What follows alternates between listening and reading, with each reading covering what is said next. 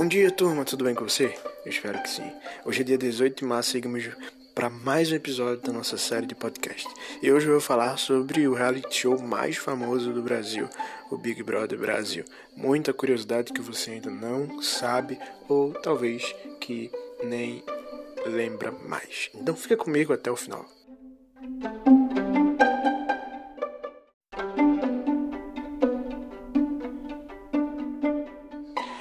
Brother surgiu na Holanda em 1999. A ideia foi feita, né, foi executada por um cara chamado John de Mol, que era um executivo de uma TV holandesa.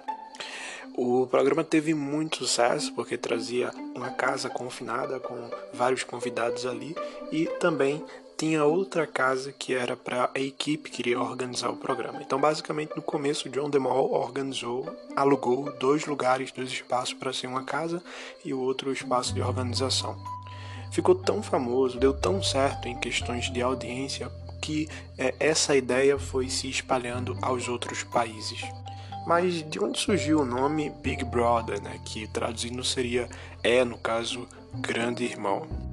A ideia do nome surgiu, na verdade, por causa de um livro chamado 1984, que trazia um enredo bem interessante. Era justamente de pessoas de uma comunidade, de uma sociedade que era supervisionada, né? Existia o teletela, que era um tipo de tela com obviamente uma reprodução, mas também uma câmera, tanto nas partes públicas quanto nas partes privadas, ou seja, o governo ele possuía exatamente o domínio né, da visibilidade do que a população fazia tanto fora quanto dentro de casa.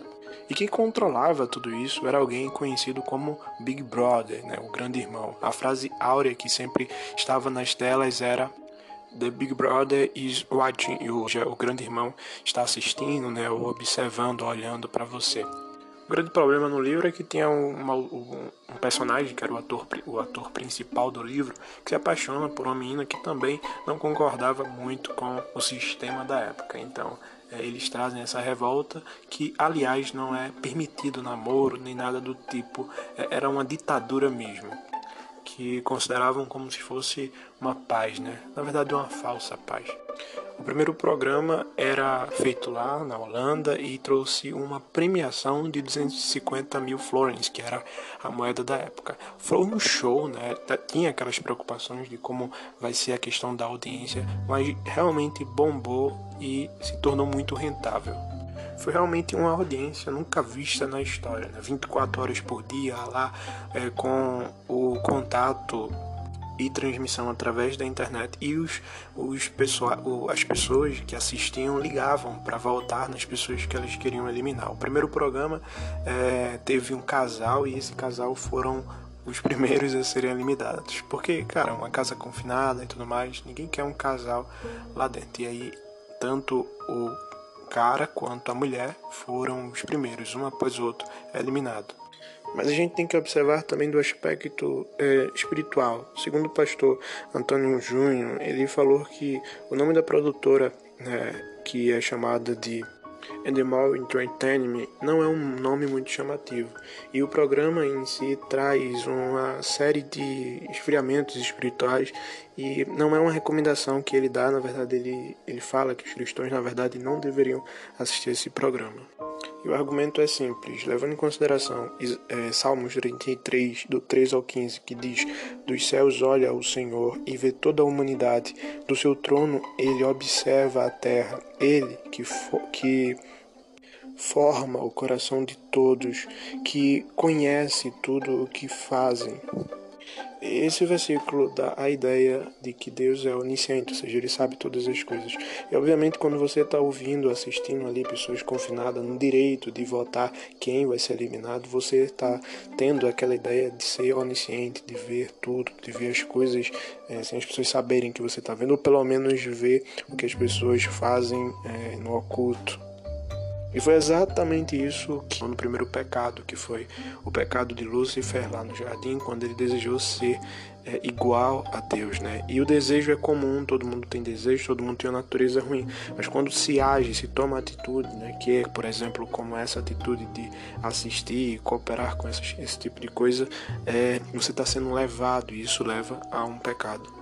Até porque levar em consideração que parar o que você está fazendo ou o que você poderia fazer para assistir várias pessoas lá em uma casa confinada fazendo o que elas bem entenderem, sem terem contato com o mundo, é, para simplesmente votar e uma pessoa lá né, se tornar milionária recebendo 1,5 milhões de reais é meio que perca de tempo, não é algo que produz algo maior, não é algo que te edifica ou que faz você uma pessoa melhor.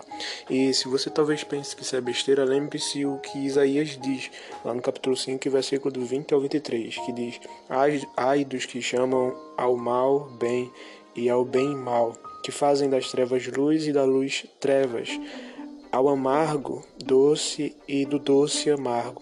Ai dos que são sábios aos seus próprios olhos e inteligentes em sua própria opinião.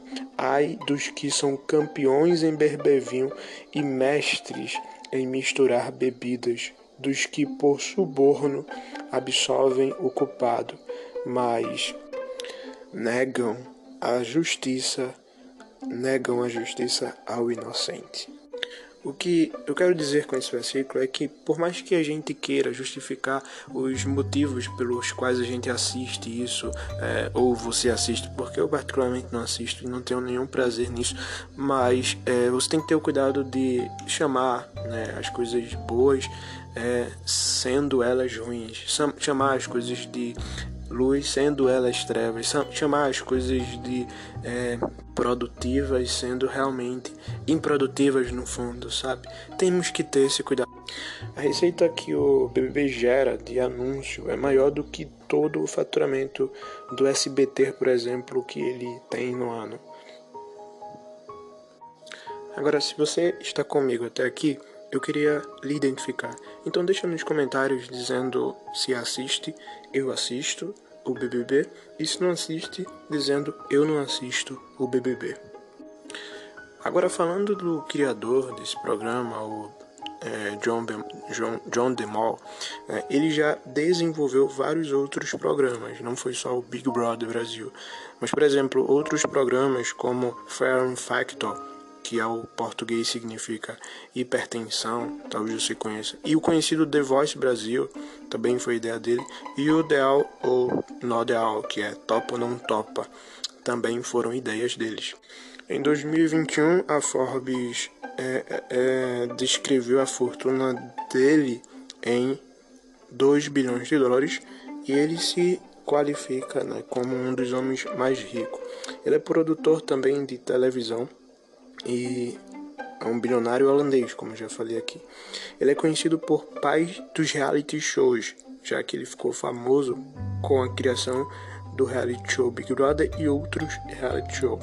Ele também, além dessa parte jornalística e artística, ele é controlador de um fundo de capital privado, né, muito relevante, que possui ações, por exemplo, da Speak Cars, que é uma empresa de fabricar carros a Versátil e também o Manchester United, o time de futebol, ele participa desse fundo. Ele vendeu a Endemol, que foi o programa lá, né, que veio o Big Brother, por 5,3 bilhões de dólares em 2000 e fundou a Talipa Mépia, que é de fundação própria, né, que ele fundou, mas em 2015 ele vendeu, né, mais recentemente, por 515 bilhões de dólares. E aí ele atualmente, né, no caso em 2021, ficou aí com a fortuna acumulada de 2 bilhões de dólares. E por mais que o Big Brother Brasil tenha algumas negatividades ao meu ver, e com certeza também ao seu ver, o John DeMol ele possui é, características de empreendedor, de empresário, de investidor. Ele tem um filho que é ator e também ajuda no programa de TV. E ele teve esse filho no primeiro casamento dele e depois ele divorciou e casou-se novo, mas é, a visão que ele teve de pegar uma ideia num livro e trazer foi uma ideia brilhante. Agora, claro, cabe a você, como cristão, decidir não assistir um programa que não tem nada de produtivo para te oferecer. Ele, vai abranger a massa das pessoas que estão ali buscando entretenimento, tá? Mas entretenimento, é claro, não é para você nesse estilo. Entretenimento saudável, que te faça crescer, aí sim eu apoio. Então, sem mais é isso, espero vocês amanhã. Até a próxima e tchau.